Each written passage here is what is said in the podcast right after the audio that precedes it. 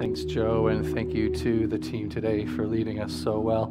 A special welcome to those of you who might be joining us online or watching this later today or later in the week. It's great that you continue to stay connected. I wanted to let you know this morning, you know, probably about 12 to 15 percent of the people who join us on a Sunday morning for worship, uh, they get a ride from somebody either from individuals in our church who agree to pick people up and bring them to services, or through our ministry of our church bus, which runs all Sunday long. And um, I just wanted to say a thank you to those of you who drive, and also to those of you who drive the bus so faithfully. Um, but if you're looking for an opportunity to enrich your Sunday morning, uh, and you have space in a back seat for two or three people, uh, we would love to help you uh, get involved in the ministry of helping people come to Sunday services. We have more people that want to come than we have drivers for. And um, it's such an enriching opportunity because the people that you will get to know through this ministry will bless your life. And so if that's something that would interest you, uh, please let us know. We'd be happy to, to get you connected. I don't know if you've ever had a moment in your family, maybe you remember it growing up, or maybe it's been recent, where you're going to have a special meal. Maybe it's a special occasion, a holiday, or a birthday, or an anniversary. And so you get together, and everybody is home for the meal. The whole family is there. And every, you know, you've got the good table settings out, you've got the good ketchup, you've got everything. You're just kind of all there. And you just want it to go well, and you want it to go smoothly. And about 18 seconds in, someone makes a comment. They just can't help themselves. They've got to always make a comment. And it sets somebody off who makes a comment in return, and then a mom or dad jumps in and stuff. And before you know it, the meal is awkward silence. You're just kind of sitting there, and all you can hear is the clinking of utensils on the plates. And everybody's thinking the same thing this was supposed to be a nice meal. And they ruined it, or this comment ruined it. We're going to look today at a passage around a special meal that got ruined, except for Jesus is the one who does the ruining. We're in a series on the parables, and we've been looking through the parables um, over the last few weeks, and we're going to continue on through the summer. These stories that Jesus tells that open our eyes and open our hearts to the truth about the kingdom of God, where God is ruling and where God is reigning. And one of the experiences we have as we understand Jesus' parables is we realize that the kingdom that Jesus is describing and maybe the thoughts that we had about it, there's a gap. That the kingdom that Jesus is describing is bigger and more beautiful than what we were thinking. And that there's a gap that now is created, and we have to live with this tension and step into the tension. And the passage that we're going to look at today is, is no different. Before the passage, I want to look at a passage in Luke chapter 14, um, but it come, it's the third of three parables. There's two little tiny ones that come before it. And so I wanted to spend a minute to kind of give you some context so when we actually read the passage together today, it'll make a little bit more sense. So I want to invite you to turn to Luke chapter 14. Luke chapter 14, if you're using the red Bible in front of you, it's on page 1621, or you can look it up electronically as well. I'm just going to read the first five or six verses, and then uh, Jesus is going to tell two parables. I'll just give you a summary of those, and then we'll jump into the, to the main one that I want us to look at today. Luke chapter 14, starting at verse 1. One Sabbath, when Jesus went to eat in the house of a prominent Pharisee, he was being carefully watched. There in front of him was a man suffering from dropsy or swollen joints, we would say today edema. Jesus asked the Pharisees and the experts in the law, Is it lawful to heal on the Sabbath or not? But they remained silent. So, taking hold of the man, Jesus healed him and sent him away. Then he asked them, If one of you has a son or an ox that falls into the well on the Sabbath day, will you not immediately pull him out? And they had nothing to say. Now, if you're familiar with reading the gospel stories at all, you know that whenever a passage starts with one Sabbath day, you know that things are about to get spicy because Jesus is probably going to say something or do something that creates some tension with all of the people involved. And in this passage, Jesus doesn't disappoint. Jesus has been in the morning worshiping with his Jewish friends at the synagogue, and then he gets invited to an after church dinner. And it's a home of a prominent Pharisee, which meant that it was going to be great food a great drink and great time together, and that important people would be invited to this gathering. But Luke says Jesus is being watched. And he's being watched because he's been doing things that have been upsetting people touching lepers to make them well, keeping company with women, telling stories about Samaritans being the good guy, and even hinting that Gentiles might be equal to Jewish people.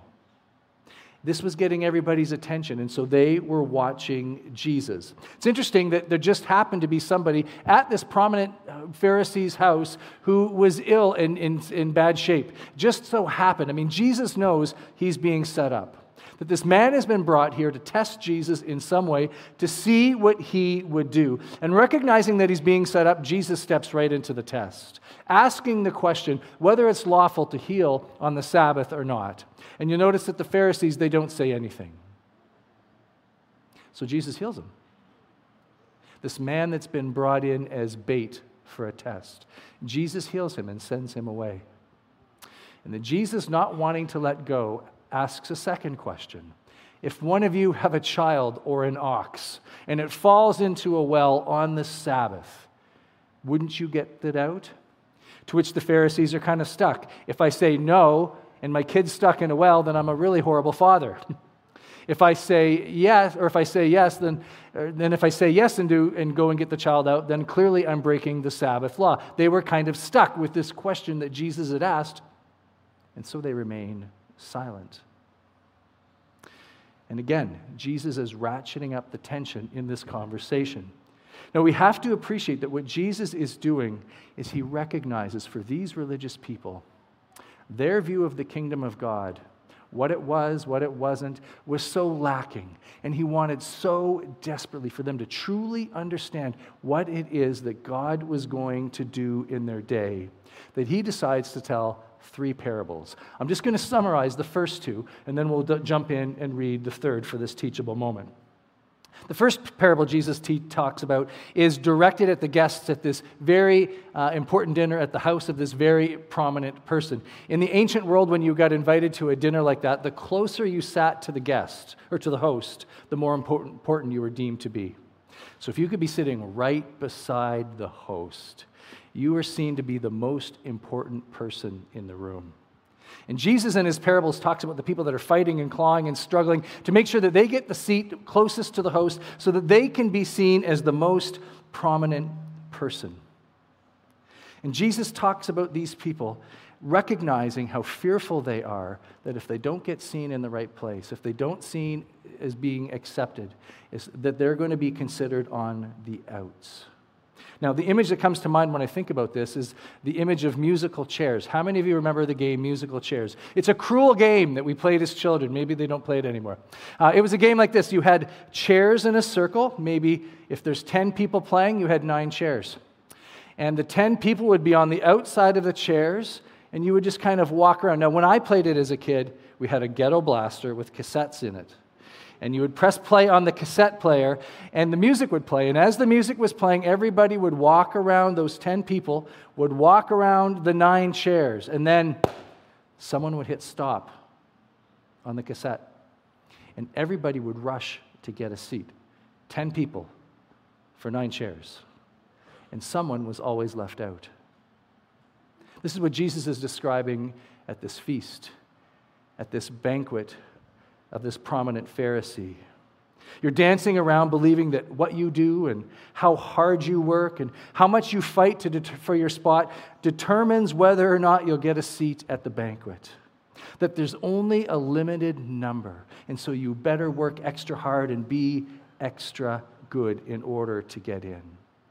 That's the first parable. The second parable Jesus tells is for the host. Now, in the ancient world, it worked this way if you invited me to your house for dinner, then I was culturally obliged to invite you to my house for the dinner. So let's say this guy invites 15 people to his home for lunch. He now has 15 banquets that he gets to go to later on. And the purpose of Jesus' parable is this He says, You don't really care about inviting these people. You're just doing it so that you'll look good and so that you'll get lots of invites to other people's places. In other words, being, having these people at your table isn't the most important thing to you. It's all about you and how you get looked at and how you get recognized. And this leads us to the third parable, which we're going to read here in a few seconds. But before we do, I want to ask you this question. When it comes to Christian faith, who's in and who's out? When it comes to Christianity, who's in and who's out? Who are the true Christians? And I don't like this diagram, but just for our purposes today, I think it helps capture our thinking. Who would we say is in the true Christians? And who are the ones who are out? The lukewarm Christians, the not very serious people of faith. If you were to answer this question, my guess, our first response is to say it's based on how people behave. That you could probably look at certain group of people and you could determine by watching their life whether they're in or whether they are out. It's based on certain markers in their life. Now, we could go back through the history of the church, all the way back to the first days of the church to today. And every culture would have their own set of rules and their own list of behaviors, but we could go through and revisit in that certain time what were the markers that said you were in and what were the markers that said you were out. For example, here in North America, if you came to me today and you said, you know, we were supposed to go hiking today, but it's raining, so instead it's Sunday, so we're going to go to the movies. And then later, a friend of mine has been making his own wine, and so we're going to drop by and uh, sample some of his wine. Most people today wouldn't think a whole, whole, whole lot about it. But 50 years ago, if you came up to your pastor and said, you know what, today I'm thinking I'm going to the movies, and then I'm going to go to my friend's house where we're going to drink wine, if you look at that chart, everybody would have said, you're out. Based on the behaviors and kind of the cultural rules of that time. Now, judging our behavior and wrestling with what's appropriate for Christians and what allows us to have faithful witness is a very, very crucial, important part of every Christian's life in every generation. But you know as well as I do what can happen in our hearts so quickly. We look at this chart and we say, here's why I am in. And here's why you are out. Here's the things I have done to guarantee my spot in that circle. But I've been watching you, and I see how you live. And I can tell by the way that you live that you are out. And maybe some of you have been on the receiving end of this. Something happened in your life, you did something, and every someone looked at you or talked to you, and they said to you, You are out. Well, in Jesus' day, there was rules like this too. And one of the main rules that you did not mess with, one of the main markers that decided whether you were in or whether you were out, was how you behaved on the Sabbath. And Jesus has just broken the most important rule. And now the Pharisees that he's going to tell this third parable to are thinking, he's out. Let me read it for you. Um, Luke chapter 14, starting at verse 15. Luke 14, starting at verse 15. When one of those at the table heard this, or heard the two parables that I just kind of ran through, he said to Jesus, Blessed is the man who will eat at the feast in the kingdom of God. Now, this is the person who, when things are tense at the meal, decides to crack a joke or decides to say, Look at how nice it is outside today, to try to alleviate the tension. This is not a serious comment. Blessed is the man who will eat at the feast in the kingdom of God. But Jesus uses this statement and leverages it to tell his third parable. He says, A certain man was preparing a banquet and invited many guests. At the time of the banquet, he sent his servant to tell those who had been invited, Come, for everything is now ready. But they all alike began to make excuses. The first said, I've just bought a field and I must go and see it. Please excuse me. Another said, I have just bought five yoke of oxen and I'm on my way to try them out. Please excuse me. Still another said, I just got married, so I can't come. The servant came back and reported this to his master. The owner of the house became angry and ordered his servant Go out quickly into the streets and to the alleys of the town and bring in the poor, the crippled, the blind, and the lame. Sir, the servant said, What you have ordered has been done, but there is still room. Then the master told his servant, Go out to the roads and the country lanes and make them come in, so that my house will be full. I tell you, not one of those men who were invited will get a taste of my banquet. Now, Jesus is talking about a banquet here, and for these Jewish people, the image of a banquet was the main image to describe the day when God would come and set everything right. In Isaiah chapter 25, I know it says 26 on the screen, but 25, it reads this On this mountain, the Lord Almighty will prepare a rich food for all peoples, a banquet of aged wine, the best meats and the finest of wines. On this mountain, he will destroy the shroud that enfolds all people, the sheet that covers over all nations. He will swallow up death forever. The sovereign Lord will wipe away all the tears from their faces. He'll remove all people's disgrace from the earth. The Lord has spoken. In that day, the people will say, Surely this is our God. We trusted him, and he saved us. This is the Lord. We trusted in him. Let us rejoice in our salvation. When we hear about this great banquet, it's that moment where they remembered that God was their Savior. He was the one who was going to set all things right, and He graciously prepares a banquet for which they can participate. So, back to our, uh, back to our parable the master, the host, throws this great banquet. He's prepared all the food. He's got everything ready. He's got all of his staff preparing the situation. And now all the food is on the table and it's ready to go. And he calls out the people that he'd already invited to come, who'd already said they would be there. And the excuses come in. Now, notice the language in the three excuses here I, I, I. I, I, I. I did something, I got to do more things. I just got this, I got to go do something else. I've got this thing going on, so I can't go over here. It's all about what they are doing. The first excuse is about real estate. And again, imagine this is before MLS and uh, the internet. Someone has bought a property that they've never seen, and they need to go check it out to see what kind of neighborhood it's in. The second excuse is a plowing expert uh, who's kind of bought these cattle to do the work for him, but hasn't really checked out to see if they're any good or if they're going to be able to do the work. The final excuse is the groom who forgot that he got married when he got accepted to the when he got invited to dinner the day before. Oh yeah, I forgot I just got married. I should probably be home. These are all clearly lies.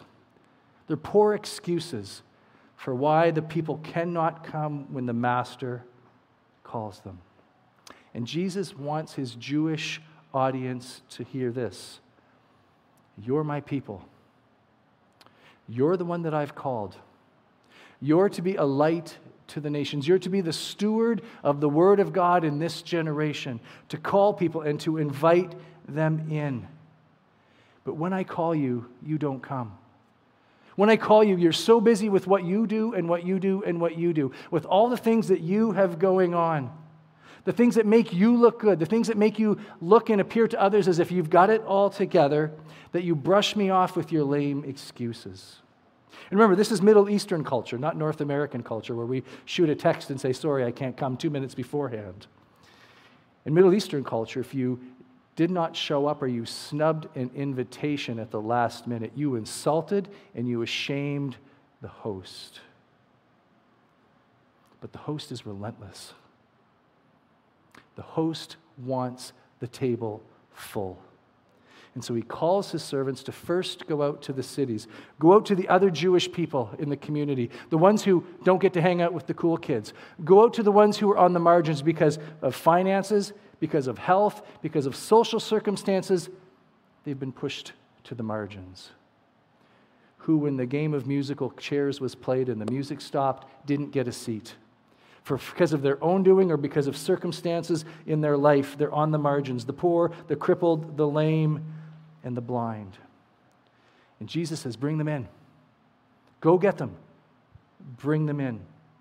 Then the master comes back and says, There's still room. And so Jesus is even more forceful this time. He says, Compel them to come in to the hedges, to the highways, literally to the overpasses and to the margins of society. Most commentators think here that Jesus is saying to the Gentiles, Go to the people that you could never imagine being at the banquet table. It reminds me of Jesus' words to the church in Acts chapter 1, verse 8, where he says, You will be my faithful witnesses in Jerusalem, Judea, Samaria, even to the ends of the earth. Jesus wants his table full. And there's a contrast between this host, Jesus, and the other host. The first two parables were about the insiders, making sure they get the best seat, making sure they're looked after for themselves, making sure they benefit first, making sure, even if it means other people can't get in, they get their spot. Oblivious to God's call on their lives to be a light to the world, using their religious community life to serve themselves and lift themselves up by ignoring other people. And so, it's the people who have none of the marks of this religious inside community that get invited in. Because of what they did? No. Because of God's gracious invitation and because of what He has done. And then this parable ends with a really punchy line, verse 24. And I'm not going to try to lighten it for us at all, but it reads this way I tell you, Jesus says, no one, not one of these men who were invited, will get a taste of my banquet. Jesus is not speaking here to Gentile godless people on the fringes of society. He's talking to the insiders of the religious communities. The you here is plural.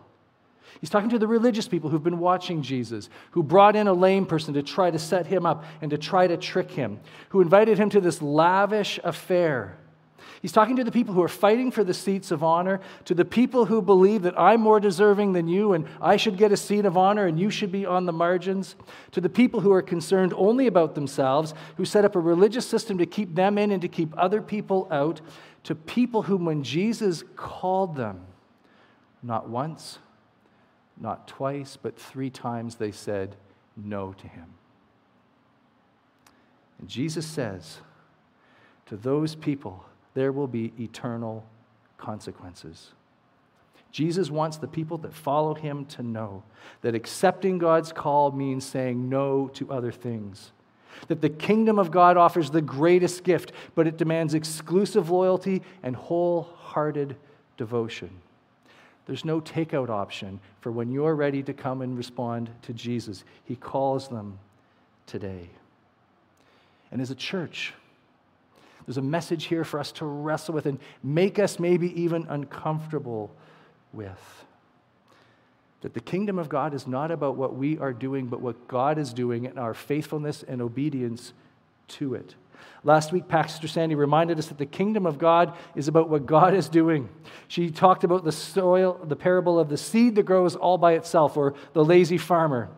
In the summary statement about the kingdom of God, it's not about you and what you have done but God's invitation to you to come and respond to Him in faith. The kingdom is coming to all the broken places, to weary people, to people who feel like they did not make the cut in the religious world, and to Jesus' audience who were so sure that they were going to the banquet, that they were going to get a seat of honor. And quite frankly, this banquet can't go on without me. Jesus warns them. Now, one of the things about these parables, when Jesus tells them, I jokingly said a few weeks ago, this is not Wordle, where you just kind of read it, get a quick answer, and move on. Jesus wants us to sit with these parables and to wrestle with them. And if there's aspects to them that make us uncomfortable or make us asking all kinds of other questions, Jesus says, good. It's kind of like a diagnostic tool for our soul, that we would read these things and it would help us and wrestle with us so we do not become like the people in the passage that Jesus is speaking about. So, as I close today, I'm going to just ask some questions. And it's my hope, I'll invite the team to come back up as I do this, just for you to think about. It'd be easy just to say amen, nice story, and move on. But I think there's some things here that we just need to sit with and wrestle with. And maybe some of them are more appropriate for you than others. I know there's some challenging things in here for me. So let me just throw out some questions and you can just kind of reflect on them. And I started by asking earlier who's in and who's out? And if the idea that undeserving people get allowed into God's kingdom and that bothers you, then maybe there's something in our hearts that thinks what we're going to receive, we've actually earned. Does it create in you feelings of unfairness? That's not fair. Does this parable reveal that maybe in big ways or small ways in our hearts, we think, I have done things and I've got more things to do, and that's really the secret to me being involved and invited into the kingdom? Maybe we have a circle like we showed on the screen earlier, and we spend a lot of time worrying about who is in and who is out. And of course, we're in, right? And we get a seat of honor because we've earned it, right? But what if who is in and out is not dependent on what we do, but on what Christ has done and offered to us? This one's for me. At what point will my faith mature to the point where who is in and who is out is really not my concern? My job is to be the servant who makes sure as many people as possible get into the banquet. How does this parable change the way I see God, the host of the banquet? Do you have a hard time believing that there's room for more? That God is generous with His grace, that He wants His table full, that this isn't musical chairs and there's only a couple of seats, and if I don't work and prove myself, I won't get in? I love this quote. Modern Christians forget that what made the gospel offensive wasn't who it kept out, but who it let in. Broken, sinful people like you and I. Finally, maybe today you think I'm on the outs. There's no way I'm in that circle after what I've done, how I've behaved, what I've believed, my past, my circumstances. There's no possible way. And you're right, for none of us. None of us have any claim on getting accepted into God's kingdom. It's only because of what He has done and the invitation that He extends to each and every one of us to come. Because the banquet is ready for those who are willing to set it beside and follow Him. Let me pray for us.